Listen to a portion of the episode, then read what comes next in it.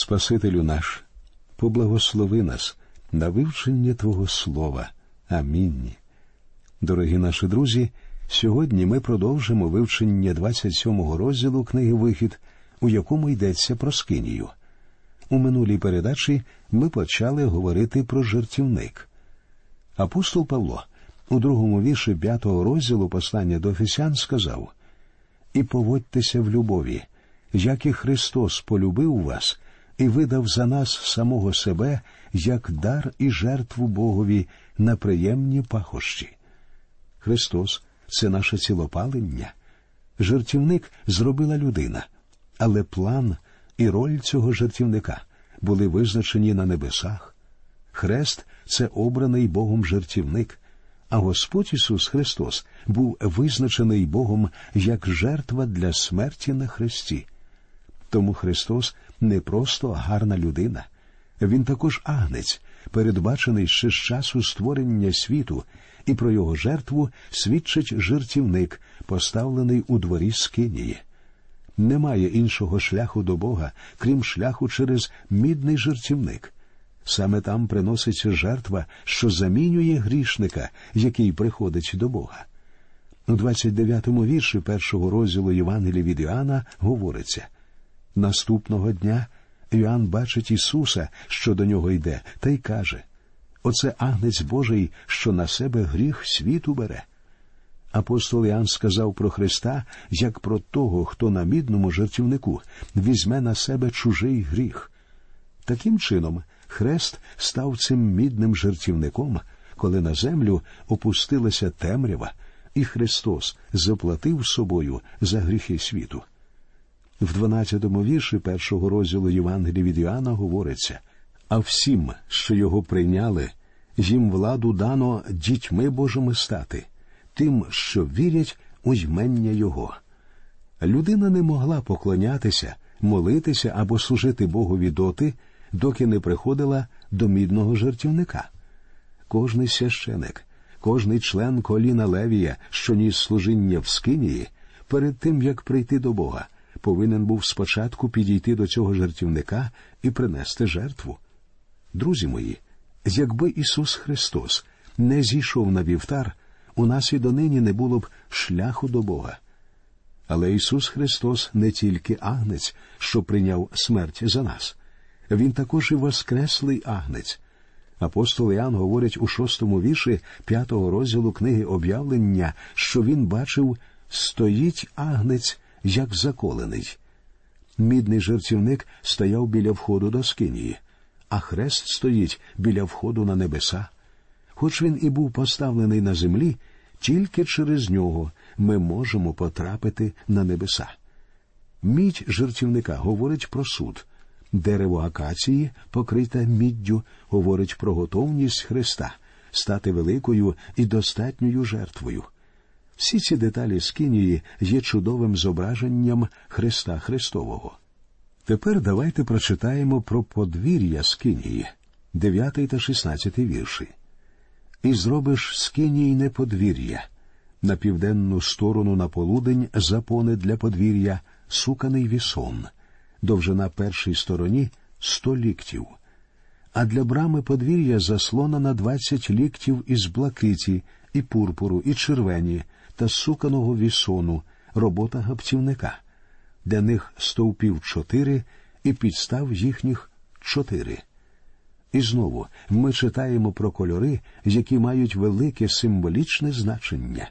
Блакитний колір колір неба, говорить про те, що Христос прийшов до нас із небес. Червень або червоний колір говорить про людську природу Христа і про кров, що Він пролив за людство.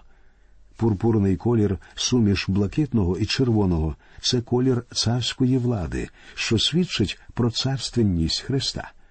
Ця завіса призначалася для воріт подвір'я, через які входили священики і представники коліна Левія. Ці ворота мали лише п'ять ліктів у висоту, а огорожа, що оточувала скинію по периметру, була довжиною в сто ліктів, шириною в п'ятдесят ліктів і була покрита вісоном.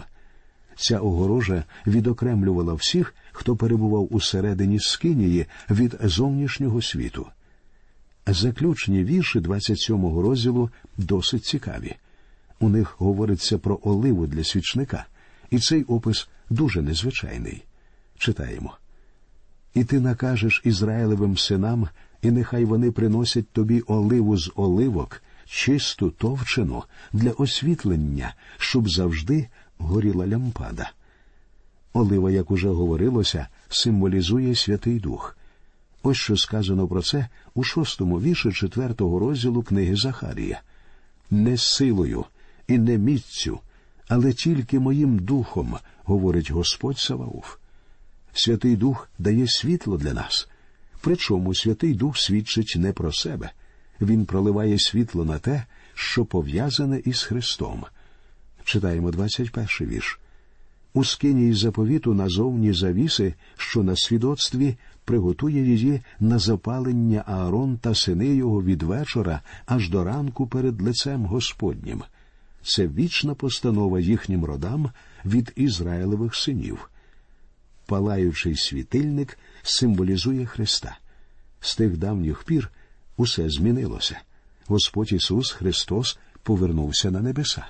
А 14-й вірш п'ятого розділу Євангелія від Матвія говорить нам, що світло для світу це християни, тобто ті, хто прийняв жертву Христа. У Біблії сказано ви світло для світу. Взагалі-то від вас або від мене світла небагато. Тільки Дух Божий може нам тут допомогти. На самому початку книги об'явлення ми бачимо Христа посеред світильників. Він намагається зберегти і підтримати світло церкви на землі. Христос піклується про свій народ. Кілька слів варто сказати про два предмети обстановки, які ще не згадувалися. Один з них це жертівник накадіння, про який говориться пізніше, в 30-му розділі книги Вихід. Поклоняючись Богові, до нього обов'язково потрібно було підійти. Другий предмет мідний умивальник, що очищав людину перед тим, як вона починала поклонятися Богові. Біля мідного жертівника ви приймаєте Ісуса Христа як Спасителя, а біля мідного умивальника вас обмиває і очищає святий Божий Дух. Тільки після цього вам дозволяється приходити до Бога і поклонятися йому. Тепер, друзі, ми переходимо до 28-го розділу. У ньому ми прочитаємо, як були відділені на служіння Богові Аарон і його сини. Ми також прочитаємо про ефод, нагрудник, про те, що таке урім і тумім, про покриття голови і одяг для священиків. Ми вже переконалися, що кожна деталь, кожна нитка, кожний колір в скині так чи інакше символізують особистість і служіння Христа. А тепер ми читаємо про тих, хто буде звершувати служіння в скинії. Піклуватися про скинію будуть левити, нащадки Левія. Аарон і його нащадки стануть нести служіння священиків. Аарон повинен був стати первосвящеником. Отож, читаємо перших два вірші. А ти візьми до себе брата свого Аарона та синів його з ним, з поміж Ізраїлевих синів, щоб він був священиком для мене, Аарона, Надава й Авігу, Єліазара та Ітамара, синів Ааронових і зробиш священні шати для брата свого Аарона на славу і красу. Щоб служити первосвящеником, Аарон повинен одягати особливий одяг, що буде символізувати Христа. Повинен зізнатися, що більшість докладних вказівок книги Вихід не дуже захоплюючі. Це вам не детектив чи трилер, але вони відкривають нам Христа. Ви запитаєте, навіщо Бог дає нам всі ці вказівки? Маленькі діти починають пізнавати мир через картинки. Біблія і є таким букварем з картинками, з якого ми пізнаємо божественні істини, уважно вдивляючись у ці картинки. Шати Аарона не були священними в нашому розумінні цього слова. Слово священний на івриті означає відділений особливий. шати Аарона були спеціально відділені, приготовлені для служіння Богові. Взагалі, усе, що відділено для Бога, вважається священним. Отже, на час служіння Богові потрібно було одягати священні шати. У мене немає мантії, схожої на ту, котру надягали левити, але коли я брав участь у богослужіннях, на мені був костюм, який я одягав винятково на церковні богослужіння. Я розповідав своїм друзям про свої священні шати, і коли я проповідував, на мені дійсно був священний одяг, бо все, що відділено для служіння Богові, є святим. Одяг священиків був дуже гарним. Священницькі шати були створені для прославлення Бога. А якщо щось використовується винятково для прославлення Бога, то ця річ зовсім не обов'язково повинна мати непривабливий вигляд. Мене особисто обурює та обставина, що в нашому земному житті все прекрасне, як правило, дістається світу, тілесній природі і дияволу. Чому б не залишити щось прекрасне для Бога? Адже саме Він створив красу. Якщо ви так не думаєте, то подивіться на захід сонця або на осіннє листя, подивіться на небо ясним сонячним днем, і подивіться на те ж саме небо під час бурі. Бог великий фахівець у сфері кольорів і краси, і одягу для священиків також належить бути прекрасним. Третій вірш. І ти скажеш усім мудросердим, що я наповнив їх духом мудрости, і вони зроблять Ааронові шати для посвячення його, щоб був священиком для мене. Аарон повинен бути відділений для служіння первосвященика. Який в нього буде одяг, ми прочитаємо в четвертому вірші.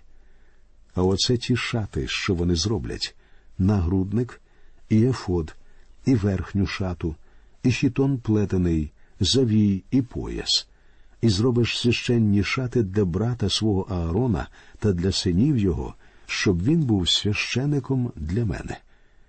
Ось шість елементів одягу для служіння Богові, які буде одягати Аарон і які будуть передаватися його спадкоємцям. Тепер читаємо п'ятий вірш. І візьмуть вони золота, і блакиті, і пурпуру, і червені та вісону. Ці шати, як бачимо, повинні бути зроблені з найкращих тканин і матеріалів. Я розумію, що в Бога повинно бути все найкраще, але повинен зізнатися, що в цьому питанні ми повинні бути дуже обережними. Ніколи за роки мого служіння мені не доводилося водити по справжньому дорогий автомобіль. Ми намагаємося бути скромними у нашому житті. Я знаю священика, якого стали останнім часом дуже критикувати. Справа в тому, що одного разу хтось приїхав до його офісу і, подивившись на припарковані навколо будинку машини, виявив, що він і його помічники їздять винятково на кадилаках. Місія цього священика закликає людей жертвувати гроші на їхню роботу, але все більше людей вважають, що ці гроші витрачаються не зовсім розумно. Повинен зауважити, що гроші, які люди жертвують на служіння, варто витрачати тільки тоді, коли в цьому є необхідність, і витрачати дуже обачно. Я особисто намагаюся чинити саме так, тобто бути досить обачним із грошима. Переїхавши в новий офіс, ми змушені були вирішувати питання, яке студійне устаткування нам купувати. Брати дешеву апаратуру для звукозапису ми не хотіли, тому що якість запису дуже важлива для наших передач. Ми вибрали найкращу апаратуру, розуміючи, що гарне устаткування має принципове значення для служіння Богові. Впевнений, що ви розумієте, що я маю на увазі. Буває так, що закликаючи людей постійно і багато жертвувати на Божу справу, Бога обманюють і обкрадають. Пророк Малахія у восьмому віші третього розділу своєї книги пише Чи Бога людина обманить? Мене ж ви обманюєте, ще й говорите, чим ми тебе обманили? Десятиною та приносами. Богові достеменно відомо, як і коли людина обкрадає його. Так було при Моїсеї, такою ж людина залишилася і сьогодні. Але давайте повернемося до нашої розповіді і прочитаємо, що в цьому розділі написано про Ефод. Ось вірші з 6 по 9. І зроблять Ефода з золота, блакиті і пурпуру, і червені та з вісону шуканого, робота митця. Два злучені нараменники будуть у нього при обох кінцях його, і буде він сполучений, а пояс мистецький його ефоду, що на нім тієї ж роботи, нехай буде з нього з золота, блакиті, і пурпуру, і червені та суканого вісону. І візьмеш два оніксові камені, та й вирізьбиш на них імена Ізраїлевих синів. Нелегко описати ефод. Його надягали поверх одягу з вісону. Два довгих відрізи тканини з'єднувалися за допомогою двох каменів з оніксу на обох плечах людини, а посередині на талії ефот перехоплювали поясом. На кожному камені з оніксу були вирізблені імена шести колін Ізраїлевих. Таким чином, коли первосвященик з'являвся перед Богом, то на своїх плечах він приносив із собою всіх синів Ізраїлевих. Це символізує силу і владу первосвященика.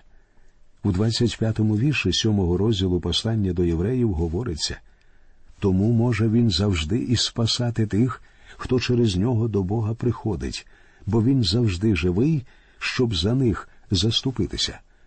Тобто Христос завжди може спасати нас. У нього на це достатньо сил і влади. Ви пам'ятаєте притчу Христа про загублену вівцю?